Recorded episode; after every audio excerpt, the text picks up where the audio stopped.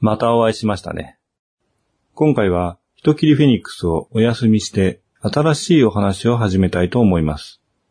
もともとは、漫画のネタを考えるとして始めたものですが、なんとなくオリジナルの物語を発表するコンテンツになっています。同じような形式で別の物語ができるかどうかというのを試していきたいと思います。ということで、今回のお話はこちら、力の歌というお話です。一応何話か続きますので、1話目となります。1話目は、世界の真ん中。と、その前にこちらをお聞きください。約10分間の音声データは、前半物語をあらすじで語り、後半はその内容と今後の設定を語るという2部構成となっています。あくまで配信するのはあらすじと設定のみで、本編は聞いた人の想像で補っていただく非常に自分勝手な、非常に新しい形のコンテンツとなっています。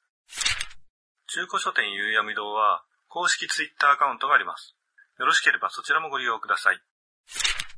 はい、ということで、力の歌第1話、世界の真ん中。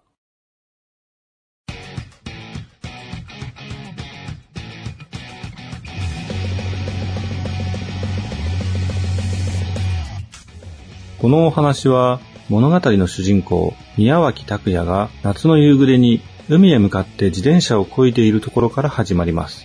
曇った空を見上げながら生ぬるい風を感じ、宮脇はこう思います。嵐の予感がする。ちょうどその地域に台風が接近していました。もちろんニュースでもやっていますので予感どころか予報されています。ただ単に台風の影響を受けた海や空を見に行きたいだけの衝動で彼は自転車を漕いでいました。彼の肩にはソフトケースに入ったエレキギターがあります。宮脇は高校生バンドのギタリストでした。危険を顧みない行動に酔いしれる宮脇は浜辺までやってきて荒れる海の光景に身の危険を感じます。その時、波と風の音に混じって人の声を聞きます。歌っている？どう考えても危険で人がいるようにも思えなかった宮脇でしたが、それでもその声の主を確認したい衝動を抑えられませんでした。砂浜までやってきた宮脇は、そこでショートボブの小柄な少女を目にします。宮脇と同じ高校の制服を着ている少女は、海に向かって立ち、歌を歌っていました。この曲は？少女が歌っていたのは、ブルーハーツの世界の真ん中という曲でした。宮脇の世代の曲ではありませんでしたが、父や年の離れた兄の影響で知っている曲でした。ブルーハーツに思い入れのある宮脇は少女に話しかけようとして歩み寄ります。少女の声がはっきり聞こえる距離まで近づくと、宮脇は少女の歌声に魅了され、いつの間にか聞き入ってしまいます。そうしていると、少女の周りからパリパリと何かが細かく弾けるような音がして、いくつもの光の粒が舞い始めます。まるで、そこだけ時間の流れが違っているかのような感覚を覚えた宮脇は、思わず、すげえ、とつぶやきます。瞬間、はっとして少女が振り返り、それと同時に光の粒は消え、生ぬるい夏の夕暮れに戻ります。ブルーハーツ、すげえよかった。感動を抑えられずにいる宮脇に、少女は驚きながら言います。今の？見た？ごめん。でも、あんなに大きな声で歌っていたら、いくら風が強くても聞こえるよ。盗み聞きしていたことについては、確かに少し罰が悪かった宮脇でしたが、それでも自分にも正当性はあると主張しました。そうじゃなくて、光。え？ああ、なんだろうね。静電気みたいなやつね。雷かもね。光の現象については、よく理解ができなかったというより、そんなことはどうでもいい気がしました。それよりも、と思ったのです。そんなことより、とにかく、今の歌、よかった。もし歌うのが好きならさ、俺のバンドの、ボーカルやってくれない？唐突な宮脇の申し出でも、少女は一瞬笑顔を見せます。しかしすぐ、ダメ。と、目をそらしてしまいます。人前で歌うのは、無理だから。なんで、こんなに上手いのに？いや、上手いとかそういうレベルじゃない。人の心をつかむ、そういう、なんというか、波長というか、とにかく人を魅了する声なのに。本当に？まんざらでもなさそうな少女に、宮脇は追い打ちをかけます。本当だよ。少なくとも俺には響いた。心をつかまれたよ。もちろん、歌にも力はあるとは思うけど。と、自分の好きなアーティストの曲なので、一応注釈を加えた上で、その力を最大限に発揮させられる、そんな歌声だった。と言います。少女は少し目を伏せ、考えておく。と言って歩き出します。宮脇は風にかき消されないように腹の底から声を出して少女を呼び止めました。待って、名前、名前を教えて。俺は宮脇。宮脇拓也。少女は振り返り、宮脇を見据えます。磯谷優子。とだけ答えて少女は立ち去ります。宮脇は砂浜に立ちながら、磯谷優子、磯谷優子。と繰り返して覚えました。そして確かに何か自分にとって大切なことが始まろうとしていると感じていました。改めまして、夕闇堂の根岸です。後半は設定パートとなりますね。まず、今作の主人公は宮脇。宮脇拓也ですね。名前は適当です。宮脇拓也はキックトレイシーという高校生バンドのギタリストって設定ですね。時代遅れとも言われそうですが、ブルーハーツのコピーバンドというか、文化祭のステージ発表でブルーハーツをやろうとしているバンドですね。オリジナル曲は出てきません。ただ、チカラノウタというタイトルは何かの力となっている歌という意味があります。このお話一応完結しています。というのも、今回のテーマ、ブルーハーツなんですが、それはもともと題材となっていたお話がそうだからですね。以前、そういえば、夕闇堂のメンバーだった人と小説を書きましょうって言って書いたんですよね。ファイルのプロパティを見たら、2016年の10月となっていました。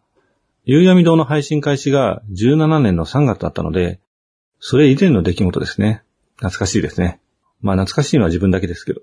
もともとはその前にテーマを決めて漫画を描くみたいなことをやったんですね。その後漫画ではなく小説でも同じようなことをしたいみたいな流れになって、で書いたものなんですよ。なので共通のテーマというものがあったんですよね。とりあえず、それを。今作のテーマは魔法とか超能力のような不思議な力が出てくるっていうのと、あと、男性と女性が出てくる。まあ当たり前なんですけど、これは主人公格を男女の組み合わせにするとかだったと思います。あと学園ものというのがあったかもしれませんね。さすがに細かいことは忘れてしまいましたね。食べ物が出てくるとかもあった気がします。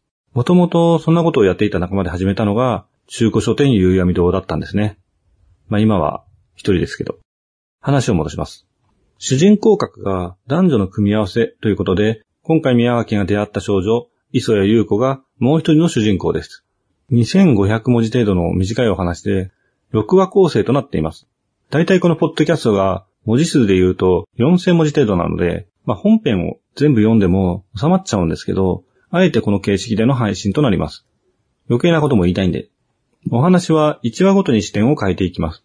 今回は宮脇の視点でのお話でした。次は磯谷視点のお話になります。